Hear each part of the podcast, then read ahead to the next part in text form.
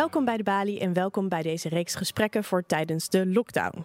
Vandaag zit ik hier met Wim Voermans, hoogleraar staats- en bestuursrecht aan de Universiteit van Leiden. Uh, Wim Voermans, welkom. Fijn dat u er bent. Uh, u was hier een, bijna een jaar geleden ook, in maart 2021. Uh, toen was uw boek net uit. het land moet bestuurd worden, Machiavelli in de polder. We zijn nu bijna een jaar later, dus ik dacht een goed moment om even terug te blikken. ook eventjes te kijken natuurlijk naar het nieuwe kabinet en naar besturen in, in crisistijd, in coronatijd. Om toch nog even te beginnen met, met het boek, om daar even op terug te grijpen. Um, als ik het heel kort samenvat, dan zegt u eigenlijk de macht is doorgeslagen naar de bestuurskant.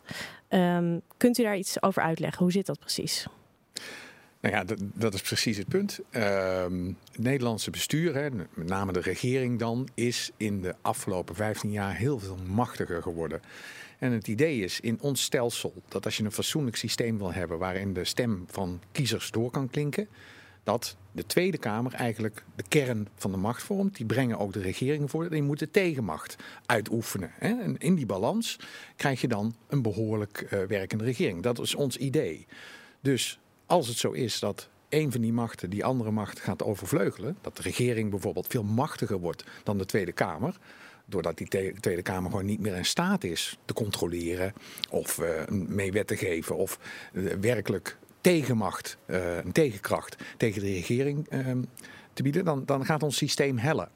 Ja. Um, en dat is uh, gaande op het ogenblik. Ja, dus die Tweede Kamer is eigenlijk minder machtig geworden. Maar komt dat uh, door de Tweede Kamer of komt dat ook door een verandering in de, in de bestuursmentaliteit of in de manier waarop het kabinet regeert? Ja, het is een wisselwerking. Uh, maar het heeft er wel degelijk mee te maken. Het, het begint eigenlijk bij, bij, de manier waarop er geregeerd wordt. In het boek maak ik ook duidelijk dat sinds de jaren 60 van de vorige eeuw onze regering uh, en het ambtenarenapparaat wat daarbij hoort ongeveer vijf keer zoveel omzet draait. Vijf keer in, in reële termen van euro's nu, vijf keer zoveel uitgeeft en doet. Ja, dus het is niet iets van de afgelopen jaren. Nee, dat is uh, opgebouwd. Dat is langzaam opgebouwd. Maar daar kwam nog bij um, een, een, een dus een sluipend proces was dat al. Uh, er kwam nog bij dat de kabinetten Rutte een bijzondere manier van besturen hebben. Die, die, die, ja, een hele bedrijfsmatige aanpak hebben die heel efficiënt uh, en ook uh, heel erg op polderen gericht. Dus ze verstaan zich vaak eerst, het kabinet Rutte, staan erom bekend dat ze zich eerst verstonden met maatschappelijke actoren, het sociaal-economische omveld, om het zo maar eens even te zeggen, het echte polderen. Ja. En daar sloten ze polderakkoorden en daar zochten ze daarna dan uh, de Kamer mee op. Elf keer is dat gebeurd tussen 2012 en 2020, dat er polderakkoorden werden afgesloten tussen sociale partners en de regering. En dat dan pas uh, de Kamer werd opgezocht. Nou, dan heb je dus als Kamer al het nakijken ja. voor een hele hoop zaken. zou eigenlijk andersom moeten, zegt u? Zou eigenlijk andersom moeten. Polderen in de jaren, de polder is niet nieuw, maar in de jaren negentig bijvoorbeeld, hoe, hoe gebeurde dat dan? Uh, daar kennen we het ook van. Dan waren eerst regering en staat-generaal, de ministers zijn samen met de Kamer in gesprek van wat is de bandbreedte. We willen iets af gaan spreken met uh, sociaal-economische partners, werkgevers, werknemers. Hoe zullen we dat doen? Wat is de bandbreedte? En dan zei de Kamer, nou dit is de bandbreedte, ga het dan maar doen. Dat, ja. is, dat is polderen in de goede richting, zou ik denken. Maar onder de kabinetten Rutte, en heel begrijpelijk, want er was een grote financiële crisis en een economische crisis en wat al niet crisis, die moesten worden opgelost, ging dat juist andersom. Er lag het initiatief bij de regering om die polderakkoorden te sluiten en werd daarna pas de Kamer opgezet. En wat is daar het voordeel van? Om het, het zo te doen? Het voordeel is een breed draagvlak. Uh, hè, dus, dus de werkgevers en werknemers zullen dat uit, uh, de, de, gaan voeren. Denk aan de pensioenakkoorden. Daar hangt van alles mee samen. Dat is ook meerjarig. Daar moeten uh, werkgevers en werknemers ook aardig in investeren. Nou, dan is het wel belangrijk dat je een goed, breed draagvlak hebt. En dat geldt nog wel voor een aantal van die andere akkoorden. Er zijn ook onderwijsakkoorden gesloten en allerlei andere. En voor ieder van die akkoorden valt wel wat te zeggen. Dat heeft zeker voordelen. Maar elf bij elkaar zorgt ervoor dat je de Kamer totaal overvleugelt. Die, die hebben het nakijken. En kan de Kamer daar iets aan doen? Of, of is dat heel lastig? Nou, heel weinig. Er bestaat Ze worden gewoon niks in de grondwet wat zegt, nee. u zult geen polderakkoord sluiten. Juist niet. Nee. Uh, dus er is, is, is, weinig tegen te doen. Je kan de re uh, regering wel ter verantwoording roepen, ministers ter verantwoording roepen. Dat is ook wel gebeurd. Maar ja, de Kamer liet ze ermee wegglippen. De, althans, de coalitie in de Kamer. Uh, want die kwamen steeds tussenberichten geven van, u moet een broedende kip niet storen. We zijn bezig. Hè? Dat geeft ons de kans ja. om dat allemaal te doen. En de coalitiefracties waren het daar vaak mee eens. Ja. Maar dat is maar één van de aspecten waarom de ehm, regering, het bestuur, overmachtig is geworden. Het, het andere is ook uh, natuurlijk, ja, dat wordt professioneel geleid tegenwoordig. Met heel veel minder mensen. Uh, Spreadsheet-politiek noemt u dat, geloof ik. Politiek, ja. Daar, daar, daar, hebben we ook mee te maken, maar ook algoritme-politiek. dus er is een soort wonder gaande. Uh, vijf keer zoveel omzet draait de regering dan in 1966. Twee keer zoveel dan in 1998. En dat doen ze eigenlijk met minder ambtenaren dan in 1998. Hoe kan dat nou? Nou, dat is de bedrijfsmatige opzet van de overheid. Dat zijn, eh, nou ja, dan komen we bij de Belastingdienst. Eh, draaien met algoritme, automatisering. Nou, voor een Kamer is het bijna onbegonnen werk om daarin te klimmen om te zien wat daar precies gebeurt. Ja, want die algoritmes die functioneren eigenlijk in een soort black box. Die zijn niet inzichtelijk. Precies, hoe de toeslagenaffaire uh, tot stand is gekomen. Als je alle stappen achter elkaar zet. In 2003 kregen wij voor het eerst het lumineuze idee, trouwens toen van een staatssecretaris van Sociale Zaken, die toevallig ook Mark Rutte heette. Die zei eigenlijk samen met het kabinet toen, in het kabinet Balkenende, kwam het idee van zouden we niet wat efficiënter om kunnen gaan met subsidies geven in het loongebouw uh, dan we nu doen. Want toen had je overal organisaties, daar kon je een subsidie aanvragen. Uh, de, voor uh, nou, kindertoeslag had je toen nog niet, maar voor huurtoeslag. Ja. Andere vormen van toeslagen, die zijn we nu toeslagen gaan noemen. Dan kon je subsidies aanvragen. Heel inefficiënt. En mensen wisten het weg er ook niet te vinden. Tot iemand zijn vinger opstak en die zei van luister eens, weet je wie echt heel veel beschikkingen, heel veel besluiten tegelijkertijd kan nemen en daar goed op is ingericht. Dat is de Belastingdienst. Waarom zouden die in plaats van laten halen niet ook één zo'n toeslag uitdelen? Ja. Briljant idee. Uh, dat, dat, was in de tijd, dat heette de wet walvis, was een goed idee. Maar als je dat 18 tot 20 keer doet, dan bezwijkt de Belastingdienst en weet ook niemand meer uh, binnen of buiten de Belastingdienst hoe het precies zit. Nee. Het, het, het is dus het te veel wat steeds een rol speelt bij het ja, overmachtig worden van het bestuur. Eén polderakkoord is geen probleem. Elf wel. Ja. Eén toeslag kan de Belastingdienst best handelen. Maar 19 of 20, dat uh, gaat ver. raken we de tel kwijt. Ja, en is er ook iets in, in Nederland of in Nederlanders waardoor wij dit fijn vinden misschien, deze manier van besturen? Of waardoor we dit stimuleren misschien zelfs wel? Ja, dat, nee, dat hebben we graag. Wij hebben graag goede, kundige bestuurders. En, uh, we horen niet zo graag van een bestuurder dat hij zegt... ik ben van D66 of zo, minister. Ministers staan graag een beetje boven de partij. Dat hebben we graag. Beetje apolitiek eigenlijk. Beetje apolitiek, een beetje gezag en zo. Dus dan, dan, dan hebben we gekwebbel in de Tweede Kamer en polderen. Het duurt heel lang en dan, dan geven we het over. Dat is, hoort bij de Nederlandse bestuurscultuur. Graag aan een gezaghebbende minister uh, gelukkig tegenwoordig ook steeds vaker vrouw, uh, die dat dan voor ons gaat doen. En die gedragen zich. Die cultuur die uh, de, de, plant zich ook een beetje voort. Hè? Ja. Dat, dat, dat, nemen ze van elkaar over. Een beetje boven de partijen willen staan. Deskundig, een soort onafhankelijkheid doen. Nou, ik heb dat in mijn boek de polderpentameter genoemd. Cultuureigenschappen van eh, ministers en staatssecretarissen. Die uh, ja, ook ertoe bijdragen dat het een beetje regentesker wordt. We hebben eigenlijk wel graag in de kern een beetje een regenteske minister. Hij moet het niet zo doen. Hij moet vooral eenvoudig en ingetogen zijn. Dus geen gekke schoenen en zo. Daar, slaat iedereen op aan. Dat is een onderdeel van die cultuur. Die schoenen van de jongen, daar wil ik nog eens een boek over schrijven. Waarom dat, nou ineens zo verschrikkelijk uh, steendes aanstootje is. Maar dat past helemaal niet bij het idee dat wij hebben van die verheven bestuurder, deskundig... Ja maar willen we eigenlijk gewoon saaie managers? Is dat het?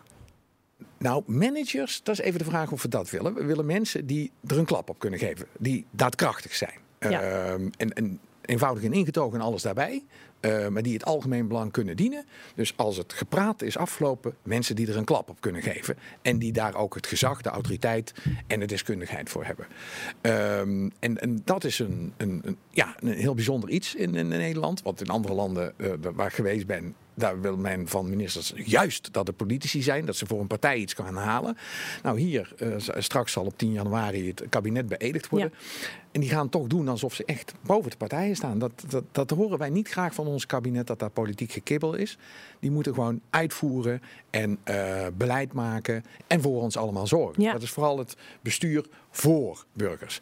Het bestuur van burgers, daar zijn wij niet zo van in Nederland, maar dat zit natuurlijk in de Tweede Kamer. En mensen vinden ook uh, de laatste tijd 19 fracties vinden ze een groot probleem. Rekenkundig is het niet eens een groot probleem. In de jaren 30 hebben we dat ook wel eens gehad. Ik zie niet precies waar het probleem van 19 fracties in zit. Behalve dan een beetje het managen van de spreektijd. Dat duurt ja. wat langer. Maar er zijn nogal wat mensen die daar enorm op aanslaan. Uh, die zeggen van dat kan eigenlijk niet. Die versplintering. Uh, als je dan doorvraagt, wat is dan het probleem van die versplintering? Twee dingen. Nieuwkomers die ze niet kennen, vinden ze verschrikkelijk. En gekwebbel, discussie. Daar houden ze ook niet van. Er zijn mensen die eigenlijk gewoon niet houden van politiek. Uh, dat is in Nederland een heel bijzonder iets. Ja. Dat, uh, Nederland is altijd gefragmenteerd geweest en minderheden. Ook altijd met, met, iets heel moois. Altijd in een constructieve richting. Want al die 19 partijen toch op een of andere manier komt er iets uit. Uh, ja. Duurt het dan een jaar. Um, maar dat, het staat een beetje haaks op de, onze cultuur. We zijn niet zo van ja, het bestuur van. Het eigenaarschap, het democratische ja, eigenaarschap. Directe democratie eigenlijk. Ja, ja ook. Dat, in Nederland ook. Daar wordt een, een, beetje vreemd op gereageerd. Hè. Na één referendum wordt er besloten om de hele wet af te schaffen. Ja. Raad, was toch geen goed idee blijkbaar. Ja. Donner die zei ook nog het... Uh, er zijn hele grote studies gedaan in de wereld over referenda. En uh, die zei nog in 2016 en daarvoor ook al, minister Donner in de tijd, representatieve democratie en directe democratie gaan niet samen. Dat weet iedereen.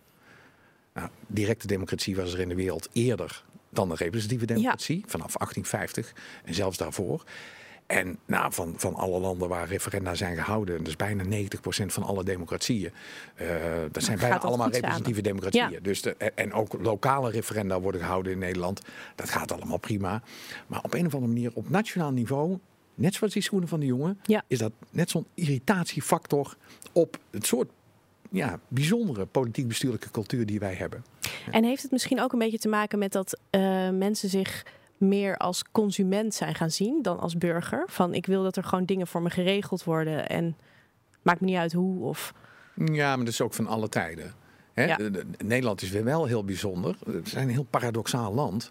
Uh, hier staat de vertrouwen in de democratie is vanaf de jaren 90 gegroeid. Nederlanders vertrouwen voor 90 of voor 80% hebben ze vertrouwen in de democratie. En dat schommelt wel eens wat. Uh, ja. Soms uh, zakken we ineens naar 75% en dan weer ineens naar 81% Maar daar staan wij strak mee in de top 3, 4 van heel Europa. Dat, dat, dat, dat deden wij met Denemarken en Zweden. En wij van die torenhoge cijfers van vertrouwen in de democratie. Ja. En dat heeft toch wel te maken ook met het idee van eigenaarschap. Maar democratie is natuurlijk iets heel, heel vreemds.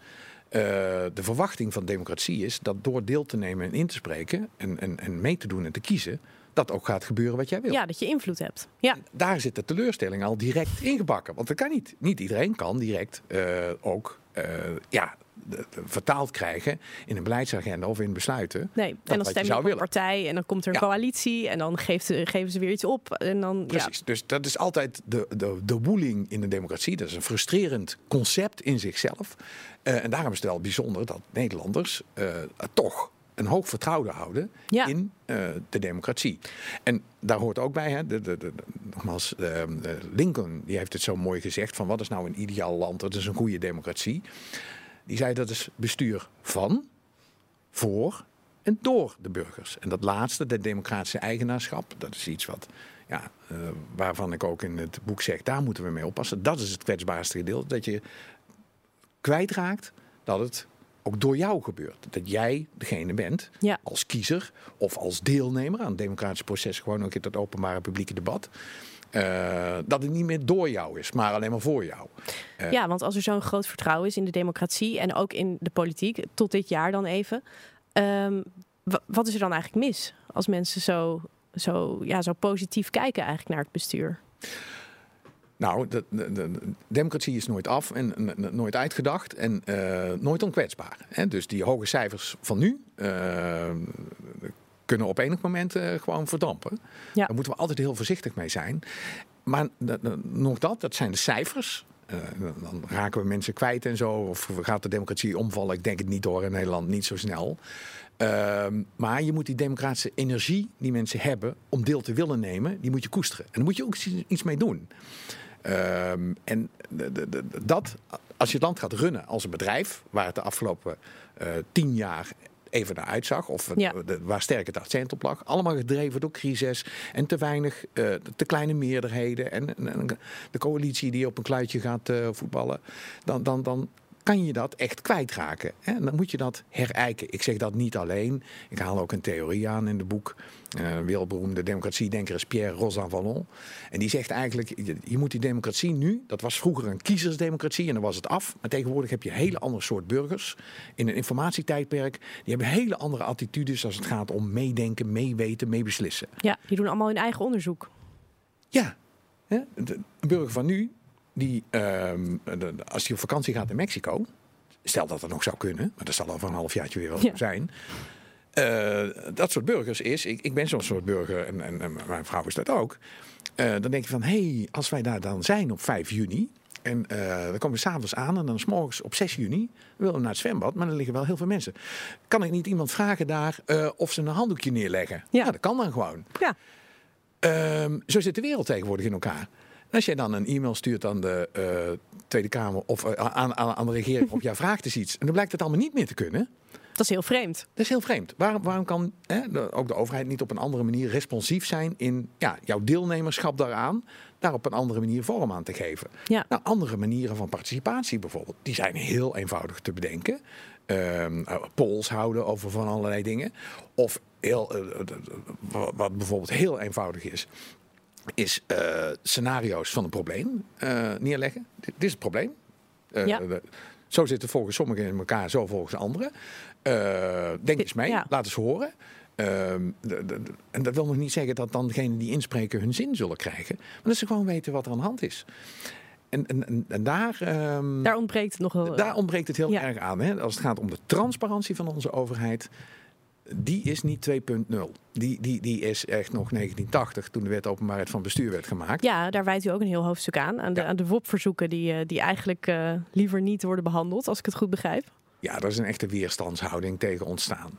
Um, de, met onze wet openbaarheid van bestuur, die um, overigens nog maar tot uh, volgend voorjaar zal gelden. Die wordt ingeruild voor een wet open overheid, die helaas, ik kan het niet mooier maken uh, minder strenge regels heeft nog dan onze wet openbaarheid van bestuur. Oké, okay, op wat voor manier minder streng? Nou, de, de, de, het is een beetje een. Um, ik vang het maar even in beeld. De, wet open overheid moest de opvolger worden van de wet openbaarheid van bestuur, die we eigenlijk ja. in bedrijf hebben gehad sinds 1987. En dat was een initiatiefwetsvoorstel. Dat heeft tien jaar geduurd voordat dat wilde bewegen. En toen uh, is dat ene grapje van wat is de definitie van een dromedaris? Wat is de definitie van een dromedaris? Dat is een uh, racepaard ontworpen door een commissie. Uh, en, en, en, dat is het een beetje geworden. Um, het heeft van allerlei bepalingen die heel erg ingewikkeld in elkaar zitten. Het is nauwelijks te hanteren voor de praktijk. De, de, de, de wet openbaarheid van bestuur nu kent eigenlijk dat was een paling of 14, heel klein wetje, heel duidelijk weet je ook. Ja. Die zegt, als iemand een verzoek doet aan de overheid om informatie uit een document, kan ook een digitaal document -hmm. zijn, dan moet hij dat krijgen. Binnen, wij hebben de langste termijn ongeveer in de hele Europese Unie aan de buiten, vier weken. En dat mag dan ook nog eens verdaagd worden met vier weken. Acht weken in totaal. Ja. En tweede uitgangspunt is eigenlijk, beste overheid, als je informatie hebt die in documenten zit, dan moet je die actief je openbaar geven. maken. In een register zetten of zo, of, of duidelijk openbaar maken. Van dat tweede is het nooit gekomen. Want daar is ook geen je kan niet afrekenen daar. Uh, nee. je, je, kan niet naar de rechter toe om te zeggen ze maken te weinig actief openbaar. En daardoor is eigenlijk de overheidshuishouding is gewoon, ja, iedereen doet maar een potje. Uh, de een uh, archiveert zijn e-mail zo, de ander zo. En, en, er zijn geen richtlijnen voor. Zijn, er zijn nauwelijks richtlijnen voor. Dus de, de overheidsinformatie, huishouding, daar is nooit geld in gegaan. Alle ambtenaren zijn ongeveer naar huis gestuurd, de WOP-ambtenaren. Uh, waardoor er een weerstandshouding ontstond, want elk verzoek is er dan één te veel. Ja. Als je het niet kan vinden, als je ja. het zelf al niet meer kan vinden. En als er niemand is die daarover gaat in je. Nee, en er is ook niemand, geen informatiecommissaris of zo, of niemand om ze scherp te houden. Ja, dan wordt het alleen maar van kwaad tot erger. En dat heeft geleid tot een enorme weerstandshouding bij ons bestuur. En de, de, als je rondvraagt, ik ken heel veel ambtenaren en dan zuchten ze, weet je wel wat ze dan niet vragen? Uh, het hele dossier vragen ze bij VWS op. Want dat was wat uh, de jongen vorig, vorig, jaar overkwam. Het hele do dossier over de coronabestrijding ja. hebben ze opgevraagd. Nou, dat zou wel zo kunnen zijn. Als ze hadden geweten wat ze hadden moeten vragen. Als jij al actief dingen openbaar hadden gemaakt, was dat voor jou al veel Ja, want dat weten dus mensen niet. Omdat er dus niks openbaar wordt gemaakt, Nee. weten ze ook niet precies wat ze zoeken. Nee. Dus is het automatisch altijd meer werk. Dus het is een soort visueuze cirkel. visuele cirkel die zichzelf alleen maar versterkt en erger wordt. Wat dan ook, die, die weerstandshouding komt er dan ook voor. Je kan dat oplossen met hele deskundige mensen, WOP-ambtenaren. Ja. Het hele gekke is, het ministerie van Ambt- eh, Algemene Zaken heeft een paar deskundige WOP-ambtenaren. Die zijn altijd op tijd en daar heb je nooit gedoe mee. Die mensen weten wat ze moeten doen. Ja. Wat moet je doen bijvoorbeeld als iemand dus, stel dat Nieuwsuur vraagt... ik wil alles hebben van het VWS-dossier. Ja. Eh, terwijl iedereen weet, ze zoeken gewoon iets naar de vingerafdrukken van Stuart van der Linden. Ja. Eh, daar gaat het om. Ja. Ehm, eh, dan kan je ze even terugbellen en zeggen van, wat wil je dan precies hebben? Dat is ook wat in de, in de wet openbaarheid van bestuur nu staat. Hè? Van als de, de, de- het verzoek onduidelijk is, dan, dan, dan zoek, even vragen. zoek Ja. even de verzoeker op en vraag wat er scheelt. Maar daar, die weerstandshouding weerhoudt mensen daar ook van. Ze duiken onmiddellijk in. Hoe kunnen we weigeren? Ja. Ehm, om allerlei redenen. En dat is eh, sterk juridiseerd. Dus het wordt een beetje een ja, kat-en-muisspel van verzoekers. En, en eh, eh, de, degene die daarop moet reageren. En degene die erop moet reageren hebben veel te weinig tijd. Eh, zetten meestal de jongste bediende voor in die van toeten op blazen weet. Ja. Die laten ze daar ehm, onder lijden. En daardoor krijgen wij, wij hebben eigenlijk per 100.000 inwoners. ehm, de- die, dat is nagemeten in 2014, de laatste keer. Per 100.000 inwoners hebben wij het laagste aantal WOP-verzoeken van heel Europa. En dat zijn 50 eh lidstaten. Waarschijnlijk ook nog van de Anglo-Saxische landen. Nee, wel zeker van de Anglo-Saxische landen. eh, maar van de Verenigde Staten, dat is een beetje appels en peren vergelijken. Maar die hebben eigenlijk waarschijnlijk ook ja. heel maar veel goed, meer. het zijn er dus niet zo heel veel. Wij hebben er heel weinig. Ja. Daar doen wij het langst over van alle landen die we kennen. Eh, want de langste termijn. En die wordt eigenlijk in 75% van de gevallen niet gehaald. Tegenwoordig, als je een WOP-verzoek doet, reken er maar op dat het bijna een half jaar tot drie kwart jaar duurt. Waarmee alle nieuwswaarde is verdampt, als je Ja. daar naar op zoek was. Ehm, en ja, dat wordt alleen maar erger. En die wet open overheid die er nu aankomt, die klikt dat alleen maar vast. Want die, die heeft nou iets verzonnen, want de besturen wilden absoluut niet mee in eh, strengere regels. Dus de initiatiefnemers die werden helemaal uitgekleed. Eerst was de wet open overheid nog best heel scherp. Maar nu zitten er draken van dingen in, als in, eh, je weet dat onder de WOP dus niemand actief openbaar maakte. Ja. En dan zegt de wet open overheid, nu gaan we het zo doen. Nou, we hebben een register, een centraal register. Plei- eh, plooi heet dat. En dan moet jij dus als gemeente bijvoorbeeld zorgen dat jouw informatie daarin gaat. En dan mag jij ook zelf betalen nog eens een keer. Oké. Er is geen financiering voor voorzien. Dus het is eigenlijk nog slechter Ja. dan voordien. Verder zijn er een, een hele hoop dingen, documenten, die moeten dan wel openbaar worden gemaakt. Maar dat moest al lang. Dat Ja. stond in de openbaarmakingswet bijvoorbeeld. Eh, Ja. Waarvan je denkt, van, waarom staat er dat hier nog een keer Ja. in? Want dat moest al. Dat is gewoon officiële overheidsinformatie. En juist van de dingen waarover we gaan twijfelen, eh, daar wordt het onduidelijk. En dat is dus wat je actief openbaar moet maken. Maar wat er op verzoek openbaar moet worden gemaakt, is ongeveer wat, wat, wat we nu hebben. Ja. Maar iedereen ziet aankomen dat bestuursorganen zullen zeggen: ah, wat er actief niet openbaar hoeft te maken, ga ik ook passief niet openbaar maken. Want we hebben die waslijst van 22 onderwerpen of meer. Van dat moeten we In actief dat openbaar register, ja. En daar, nou, er komt dus waarschijnlijk nog guurder weer aan. Want ja. het probleem is. Eh, Bestuursorganen zijn op zich niet onbillig. Er zullen best wel Het is mensen geen kwade opzet. het is geen kwade opzet. Ze hebben geen geld. Ze hebben geen mensen om het te doen. Je moet een systeem hebben. De landen die wij hebben bekeken al om ons heen, die hebben gewoon systemen waar bijvoorbeeld automatisch in de e-mail al wordt gearchiveerd. En als je dan vraagt, mag ik weten over het schip de Waza in de 17e eeuw, waarom Ja. het is gezonken in Stockholm? Nou, dat zit op, eh, op die en die plek. Ik maak een grapje. Ja. Maar, Ja, maar dat wordt eh, gewoon de- gestandaardiseerd, de- Ook ambtenaren geautomatiseerd. weten dat. Dat Ja. is met een druk op de knop eruit te halen. En als het meer nodig is, dan, dan geeft dat niet. Nee. Hè, maar wij hebben daar en niet in geïnvesteerd, niet in de mensen en niet in de, ehm, de technische In de infrastructuur. Ja. En dan kan je een nieuwe wet hebben die ja, eh, als een scha- schaamlab werkt, maar dat gaat Ja. de cultuur niet veranderen. Maar is die wet nou eigenlijk bedoeld eh, voor het bestuur om zich in te dekken? Of denken ze echt, we gaan het nu beter maken met die nieuwe wet? De, de, de- die wet moest er komen. En ik denk dat die wet wordt gezien als een soort verschansing van kijk, nou hebben jullie een nieuwe wet, Ja. maar wij hebben nog steeds het geld niet in de infrastructuur. Dus Nou, en die wet heeft ook weer een idioot lange termijn. Die is van, uh, de, nu is dan drie, uh, drie, uh, drie en drie weken. Hè? Dus dat is twee weken afgegaan ten opzichte van de WOP. Wat al idioot lang was. Ja. Maar als je dat gewoon nooit haalt, dan, dan is Dan dat dat betekenisloos. niks. hè? Ja. Dat zegt ook niks. Ja, en de- de rechter kan er ook heel weinig aan doen. Want ja, op het moment dat de verzoekers bij de rechter staan, ben je alweer een jaar later. eh, dat is nog duur ook. Ja. En vooral als het gaat om nieuwswaarde of gewoon dingen willen weten. Ja, daar hebben we echt een, een, een treurige situatie. Ja, maar dit, dit lijken allemaal onhandigheden. Maar het past ook wel een beetje in een, in een cultuur van. eh, niet alles hoeft uitgelegd te worden en niet alles hoeft ingezien te worden. En het is misschien maar beter ook dat mensen het allemaal niet weten. Ja, dat, dat, dat zou je zo af en toe wel kunnen zeggen. Vooral als je het kruist. Hè. De, de, Ja. ik, ik wil nog niet de beschuldigende vinger heel snel naar de dienstdoende ambtenaar die een WOP-verzoek moet behandelen eh, wijzen. Maar de- af en toe zie je toch wel dat er wel strategieën worden eh, gepleegd. Hè. Dus toen ehm, de, jongen het voor elkaar kreeg in ehm, eh, de, de, de- midden vorig jaar, was hij eerst, of nee, dat was dit jaar nog. Ja, Eh, werd de door de, rechtbank Midden-Nederland. Die zeiden van, weet je wat u niet mag doen? Is, de jongen had een strategie verzonnen. Dat verzoekers die verzochten, ik zou graag die informatie hebben over mondkapjes bijvoorbeeld. Dan zei die jongen van, nou we gaan pluksgewijs dingen actief eh, openbaar maken. En dan laten we het wel weten wanneer uw de- deeltje. uw deeltje er is. Hè? De, de- ik, ik maak daarbij de, de vergelijking met een bibliotheek. De- je gaat naar de bibliothecaris en zou zeggen... ik zou graag eh, van ehm eh, Gustave Flaubert Madame Bovary hebben. Ja. Weet u wel hoeveel boeken hier niet staan? nou, dat was de eerste reactie. Ja. B, ehm, we zetten elke week een stapeltje buiten. Misschien zit het er volgende week voor u bij.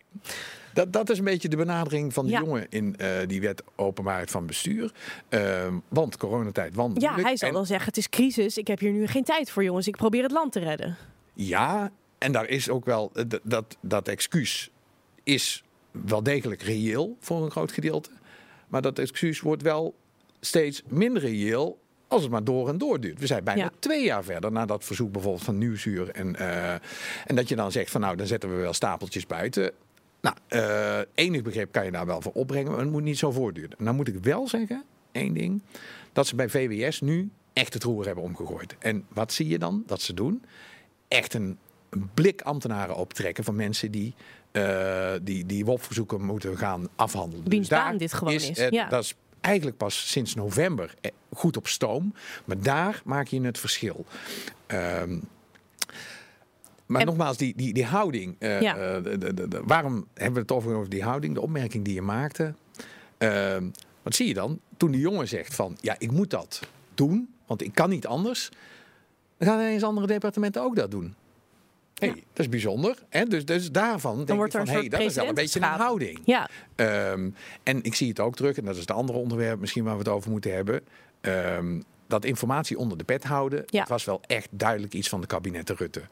Ehm, ik heb in het boek nagezocht voor eh, de, de- anderhalf jaar geleden zei de Raad van State, joh, we moeten tot andere verhoudingen komen tussen regering en Kamer. Daar hadden ze gelijk in. En, en we moeten misschien wat coöperatiever op gaan trekken. Daarvan zou ik denken, nou, de regering hoeft niet tegen de Kamer te zeggen, u moet coöperatiever zijn. Dat moet je samen uitvinden. Dat vond ik er bijzonder aan. Toen zei de Raad van State ook van, ja, en luister eens, ehm, er wordt wel heel veel gevraagd door de Kamer ook. De Kamer is wel heel ongerig. Die doet aan incidentenpolitiek. Dat is een vrij zwaar verwijt van de Raad van State, adviseur van de regering. Want, zei de eh, Raad van State in dat advies, ehm, luister, het gebeurt hooguit een, een enkele keer. Dit was allemaal eh, al, na de kindertoeslag. Er, gebeurt wel eens een ongelukje dat er niet juist wordt geïnformeerd of niet volledig. Maar dat is toch echt een grote uitzondering. Hè? Maar, de Kamer is er juist op uit om alleen maar. om eh, alleen maar de- te fitten op die eh, de- te vitten. En eh, dat ze niet geïnformeerd worden, eh, eh, niet goed geïnformeerd worden, is gewoon niet waar. Dat, dat gebeurt gewoon niet. Toen ben ik diezelfde middag er nog eens ingedoken. In de afgelopen twintig jaar gewoon krantenkoppen. Ja. Toen had ik er al 26 te pakken situaties waarin de Kamer niet onvoldoende of onjuist is geïnformeerd. Maar toen zijn we dat eens echt goed gaan onderzoeken in Leiden.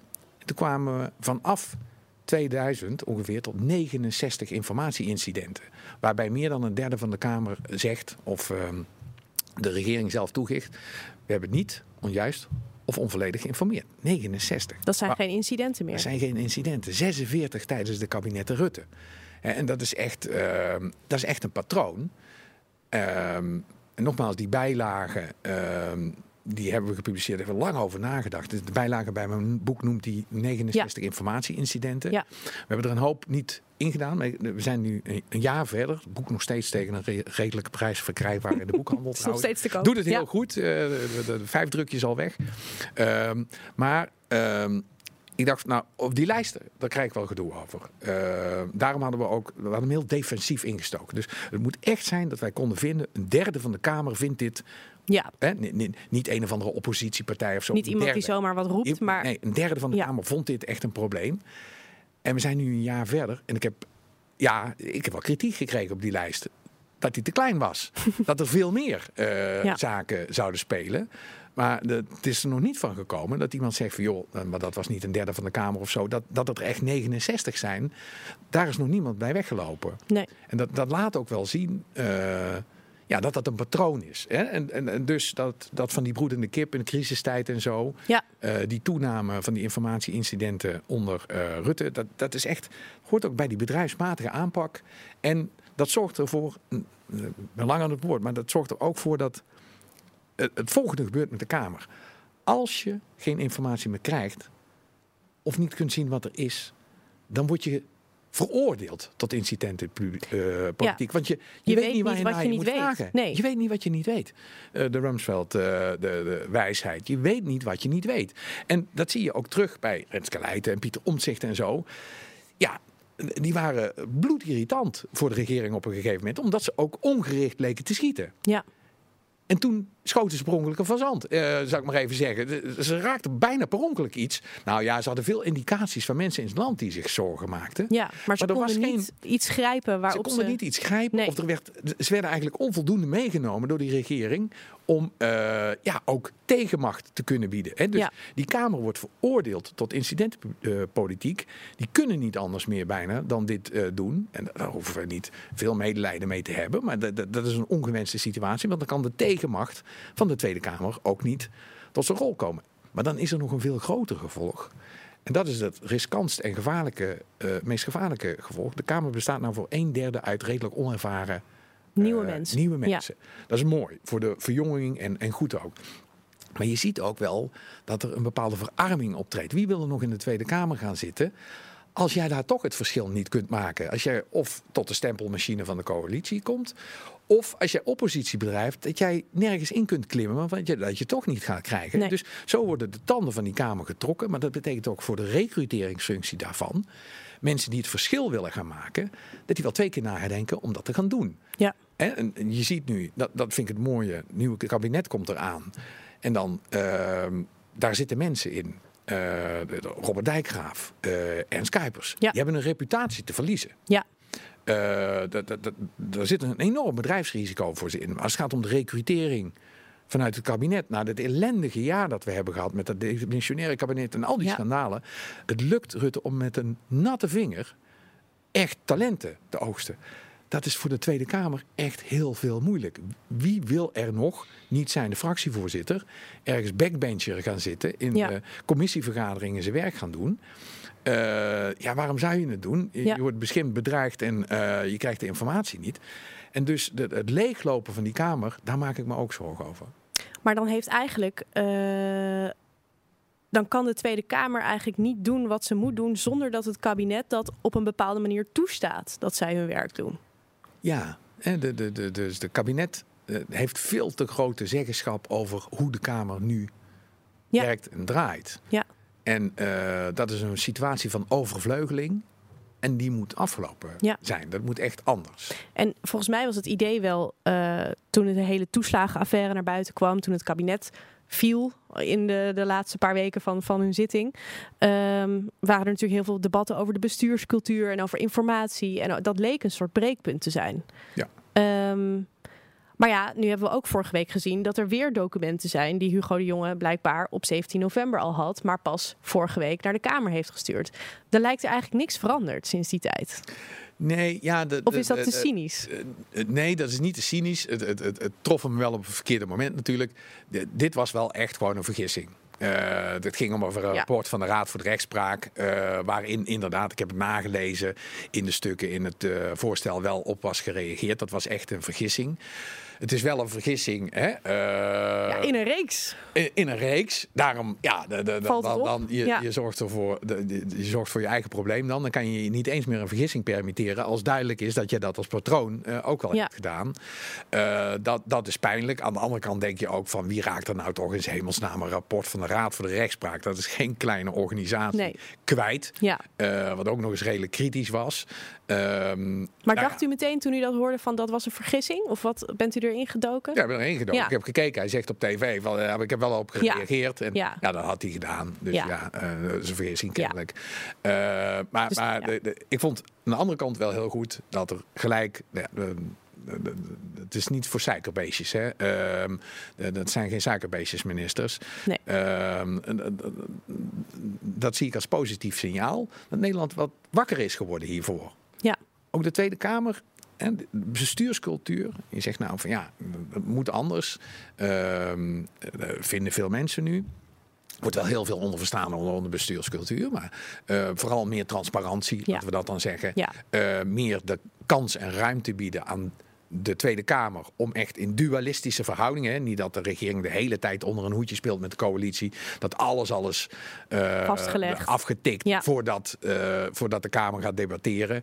Dat deed Rutte, uh, kabinet Rutte 3 met allerlei overleggen en dan en uiteindelijk kreeg je gewoon te horen wat er besloten was.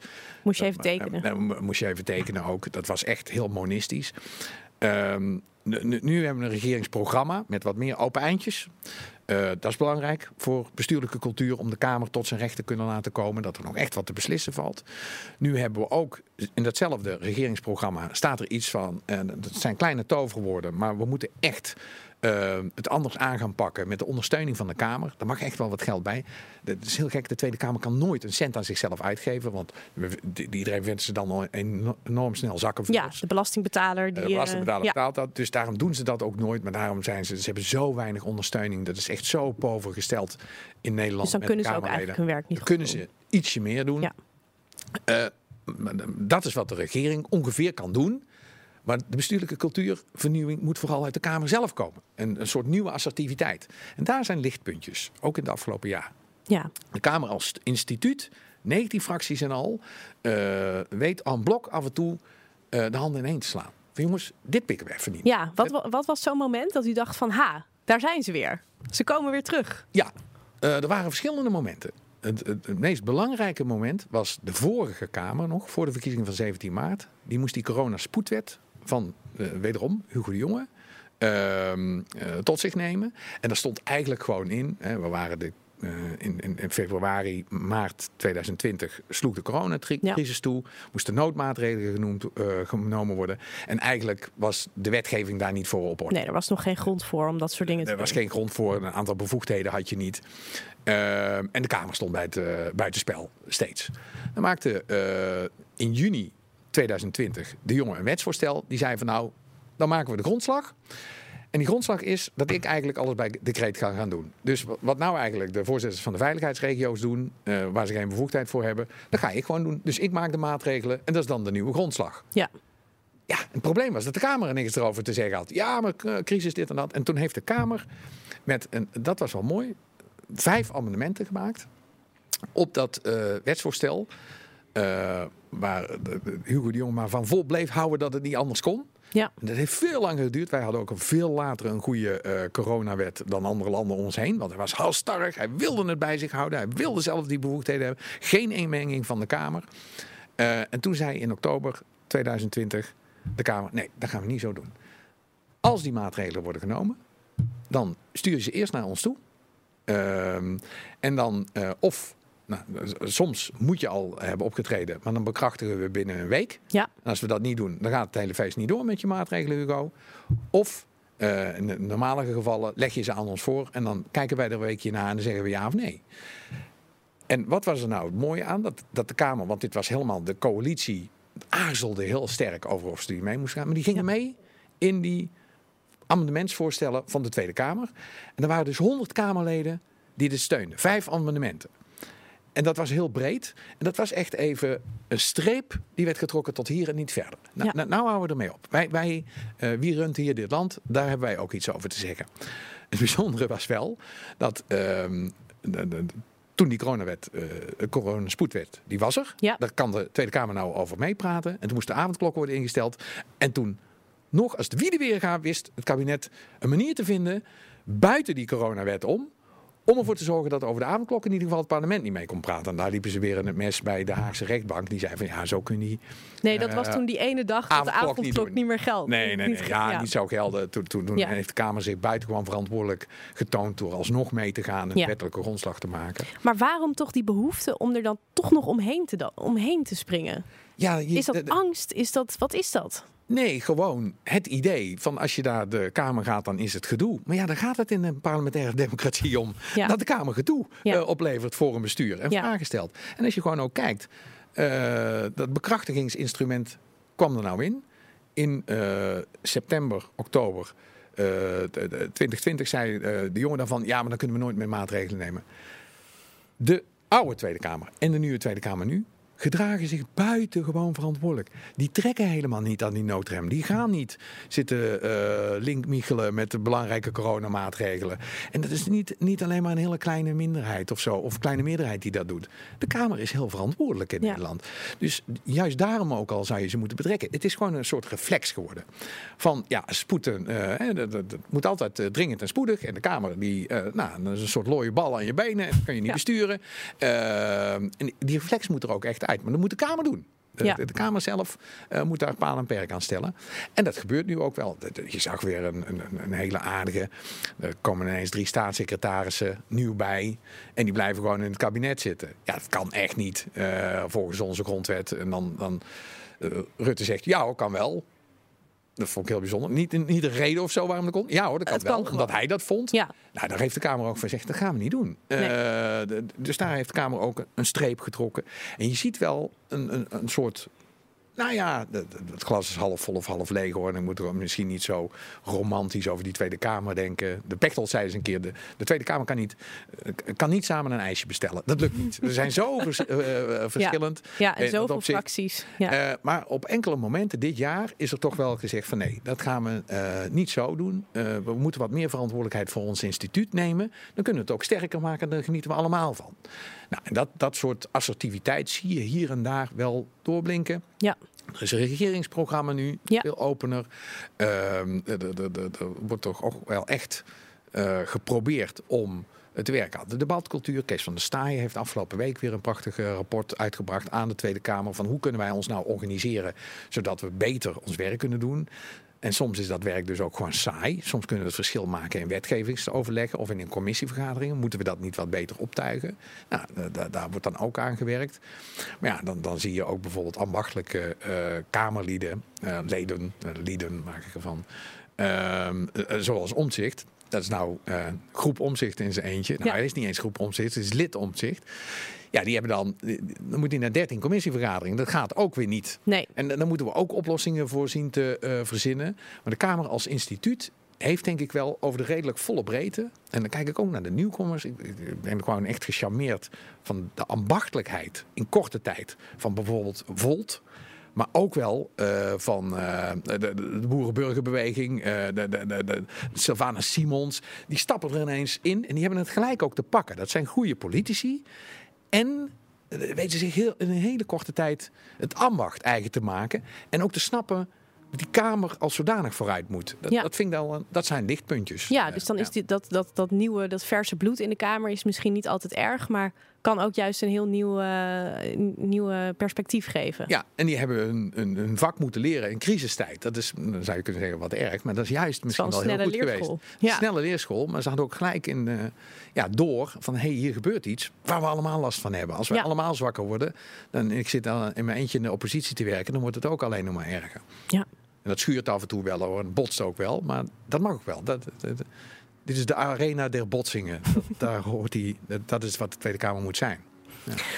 Nou, we hebben denk ik bijna alles gehad. Eh, maar tot slot nog even over het nieuwe eh, kabinet, waar we het ook al een tijdje over hebben natuurlijk. Ehm, toen uw boek uitkwam, was het vertrouwen in de politiek nog heel hoog, inderdaad, 70, 80 procent. Dat is nu uh, in een nieuw onderzoek is bijna 30 procent. enorm gedaald.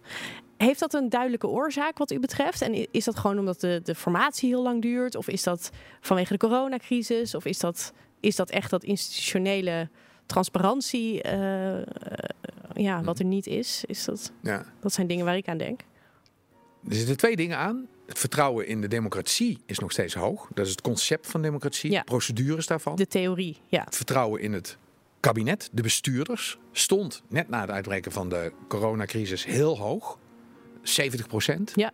Uh, en nu uh, staat het op 30 procent. Dat is dus wel echt iets om je als bestuurders even over, op, uh, over het hoofd te krabben. Dat zijn ja. echt hele slechte cijfers. Dat heeft te maken met dit roerige jaar. Um, ik denk niet met mijn boek, maar wie weet. Uh, maar dat heeft te maken met een heel roerig jaar. Uh, waarin wat verkeerd kon gaan, ook verkeerd ging. Hè. Uh, na de 17e maart, de verkiezingen vorig jaar. de, de omzichtaffaire. de functie elders, toeslagenaffaire. Ja. De ene na de andere affaire. de hoofdrolspelers die na verkiezingen vertrouwen in elkaar verliezen. En dus echt niet meer met elkaar vooruit nee. wilden of konden op enig moment. en een hele, de langste formatie ooit als gevolg. Ja, dat heeft natuurlijk het vertrouwen in die personen, waarvan we nu daadkracht uh, uh, ja, hopen te krijgen, uh, sterk verminderd. Ja, en nu zitten al diezelfde mensen. Ja. Die zitten er weer, met z'n allen. Is dat niet ook gek? nou, van, van de 2017 ploeg zit er eigenlijk nog maar heel weinig. Ja, ja. Dat, dat, is waar. ja. Ehm, en, maar ja, het zijn wel dezelfde hoofdrolspelers. maar die kunnen natuurlijk nu met een missie en met ruimte en met mogelijkheden, ja, flink Opnieuw aan de slag. Beginnen. Ja. Opnieuw beginnen. Een, een, een, een nieuwe start maken. In dat regeringsprogramma staan hele kleine zinnetjes waarvan je, waarvan je zegt van nou, dat, dat, dat, dat zou toch zomaar eens kunnen. Van, we willen echt het rechtsstatelijke uh, gehalte omhoog. We willen echt eens gaan kijken naar informatieplichten. We willen echt eens gaan kijken hoe de Kamer beter ondersteund kan worden. We willen echt veel geld achter de grote problemen uh, heen zetten. Uh, dat zou zomaar eens weer. Uh, de, de, de, de, Nederlanders zijn ook van snel vergeten en vergeven hoor, als het daarom gaat. En, en, Rutte begrijpt dat als geen ander. die heeft al een reeks schandalen achter zijn naam. Waarvan als we ze niet opgetekend hadden door zijn charme al totaal vergeten waren. waren. Ja. En dat mag ook, dat, is dat hoort ook bij de ambachtelijkheid van een goede minister-president. Um, dat hij uh, samenbindend kan zijn en het goed uit kan dragen. Dus dat zou zo meer waar eens uh, binnen een jaar weer op uh, de normale hoogte van. Ik geloof dat dat tussen de 40 en 50 procent is hoor. Dat het normale vertrouwen in een kabinet 40 okay. tot 50 procent is. Ja. Het gekke is, dat is een hele aardige. dat wordt dan altijd gemeten als het vertrouwen in de democratie torenhoog is. Dan zakt het vertrouwen in de bestuurders. Maar als het vertrouwen in de democratie zakt dan gaan we weer geloven in sterke mensen. Als je begrijpt wat dat bedoel. Hè? De democratie is geloven in elkaar. En, uh, en de politiek uh, is meer op de, op de mensen. Sterke mensen. Je moet het voor alle twee een beetje ja. hebben. Zijn okay. communicerende vaten bijna. Ja. Oké, okay, dus uh, zoveel zorgen baart dat uh, niet. De, de, de, ik denk vooral dat we met elkaar zijn gaan begrijpen. Joh, afgelopen twee jaar was er echt iets stuk in onze bestuurlijke cultuur. Dat snappen ja. is nog belangrijker dan er onmiddellijk, uh, want dat ga je, je, je de, de, mijn boek maakt ook duidelijk dat dit een bestuurlijke cultuur is die wij kennen. Een beetje regenteske bestuurlijke cultuur. Dat is opgebouwd in 200 jaar. Dat ga je ja. niet met een vingerknip in uh, drie in maanden weg veranderen. Nee. Maar als je snapt wat er aan de hand is en dat de dynamiek de verkeerde kant uh, uitgaat, dan kan je er ook wat aan doen. En dat snappen is denk ik het afgelopen jaar. Er zijn veel studies uh, verschenen. Ja. Uh, mensen hebben het ook bekend. Uh, dat, dat zit tussen de oren. En dan kan je er ook echt iets mee gaan doen. En elkaar ook op, blijvend op aanspreken. Oké, okay. okay. dus we zijn eigenlijk begonnen met een, een beetje beter worden. In, in de machtsbalans herstellen. Ja, ik denk het wel. Ja. ja. Nou, laatste vraag. Um, er zijn een hoop nieuwe, nieuwe gezichten, nieuwe namen, nieuwe ministers. Um, wat zou u ze meegeven? waar moeten ze goed aan denken als ze uh, in dit uh, democratische hart uh, van Nederland zich gaan begeven de komende jaren? Um, dat het doel niet de middelen heiligt. Um, er zijn wat afspraken gemaakt in het regeringsprogramma. Um, en nu zal het de kunst zijn, in tegenstelling tot eerdere kabinetten, hoe gaan we Nederland meenemen en de Tweede Kamer meenemen in dit proces? Je wilt dus een open einde, nou neem ze dan mee. Wat zijn nou de ja. dilemma's waar we voor staan? Je hebt miljarden, dan kun je doorjassen. Je kunt ze gewoon zeggen van het gaat daar en daar en daar naartoe. Einde oefening. Nee, hoe gaan we dat nou met elkaar doen? we weten dat we dit soort orde van grootte van bedragen nodig hebben. Maar hoe gaan we die nou uitzetten? En hoe nemen we daar nou de Tweede Kamer in de besluitvorming in mee? En dat blijft gewoon politiek hoor. Er moeten meerderheden komen. En uh, niemand uh, de, de, moet maar gaan stijgen als de coalitie een keer zegt: nee, we gaan het toch zo doen. En de oppositie ja. vindt dat niet zo. Maar hoe nemen we ze nou mee in de problematiek, in de dilemma's? En vooral ook hoe nemen we Nederland mee? Hè, van degene die dat uh, aan het ontvangende eind zitten. Of, ja. of daar aan mee moeten gaan betalen. Van hoe gaan we nou inderdaad uh, ja. dat vermalendijde rekening rijden doen. Of hoe gaan we met die elektrische auto's. Of waar gaan we die uh, ja. windmolens zetten. Moeten er ke kernenergiecentrales komen. In de jaren zeventig waar ik nog uitkom. heette dat brede maatschappelijke discussie. en dat je probeert echt te kijken van hoe we dat gaan doen. En dat je daar Nederland werkelijk in mee gaat proberen. Ten tweede de, dat zou ik de belangrijkste les vinden. Van, het gaat er niet om dat het uh, precies op tijd is gebeurd. En dat het doel belangrijker is dan de manier waarop je dat gaat bereiken. Uh, ik denk ook niet dat deze club dat in, in, de, in de genen heeft dat ze dat zo zullen willen doen. Uh, het tweede is relevant geduld. En ik, ik, wens ze allemaal een dikke huid toe. Want ik, om heel eerlijk te zijn, ik ben dus positief over de omslag die gaande is. Ik denk niet dat dit kabinet Hè, de, de, om heel eerlijk te zijn, de, Rutte heeft het nu al zo lang volgehouden. Die ja. volgend jaar, of uh, in, in juli ja. uh, van dit jaar, is hij de langst zittende minister-president van onze parlementaire geschiedenis. Ooit. Uh, ja. Ooit. ik moet nog eens nakijken hoe lang Oldenbarneveld heeft gezeten. Maar volgens mij heeft hij ook niet zo lang gezeten. laten we in ieder geval niet over het lot van Oldenbarneveld beginnen aan het einde van zijn politieke carrière. Maar. Um, dan is hij de langstzittende minister-president. President. Maar je hoort ook wel, en je merkt ook wel uh, op veel fronten dat zijn formule is uitgewerkt. Dat merk je het afgelopen jaar. Uh, dat is altijd heel tragisch voor een politicus van zijn statuur uh, dat dat er op een gegeven moment insluit, maar dat het niet meer goed werkt. En wat is die formule dan?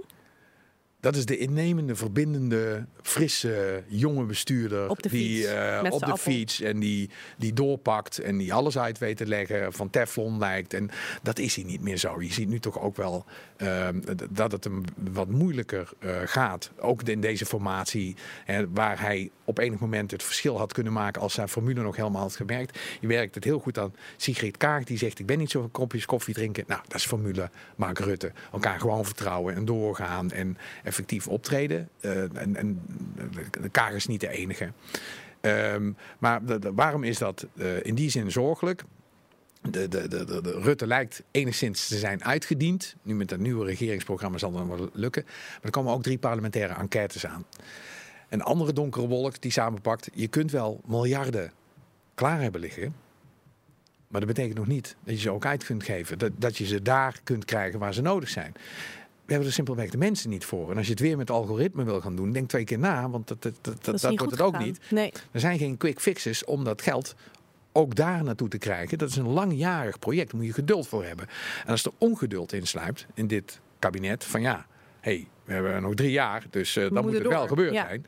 Ja, dan, dan, dan denk ik dat, het, uh, dat er ongelukken zullen komen. De derde uh, zorgelijke wolk die ik heb, is als je door de... Um, door de politieke geschiedenis van de afgelopen 50 jaar heen kijkt, dan is er iets geks aan de hand. Dat kabinetten in een tijd van ruimte en overvloed, als er uitgegeven kan worden, die zijn instabieler dan kabinetten die In crisis op moeten lossen. En dat is ook niet zo gek ook natuurlijk. Want ja, uh, dan sluipt er haast en chagrijn in als je veel uit kunt geven. En uh, dan moet het ook door. En jouw agenda in.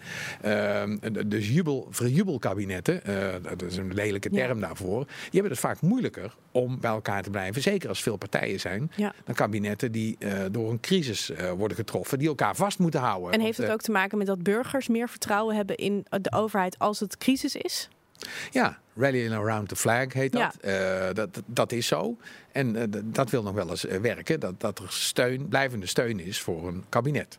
Nou, we zullen het allemaal moeten gaan zien. In ieder geval 10 januari met z'n allen frisdag. 29 in getal. Hè? Dus er gaat Echt meer veel. geld uit. Meer Ja. bewindspersonen. Um, alles is nieuwe records. Naar de langste um, Formatie ooit. formatie ooit. Het is echt een recordjaar. Om het Ja. zo maar eens te zeggen. Maar laten we hopen dat het uh, weer heel snel uh, gewone jaren gaan worden. Want uh, ik denk dat we inmiddels wel records Zijn we wel een beetje hebben. aan toe. Ja. Ja.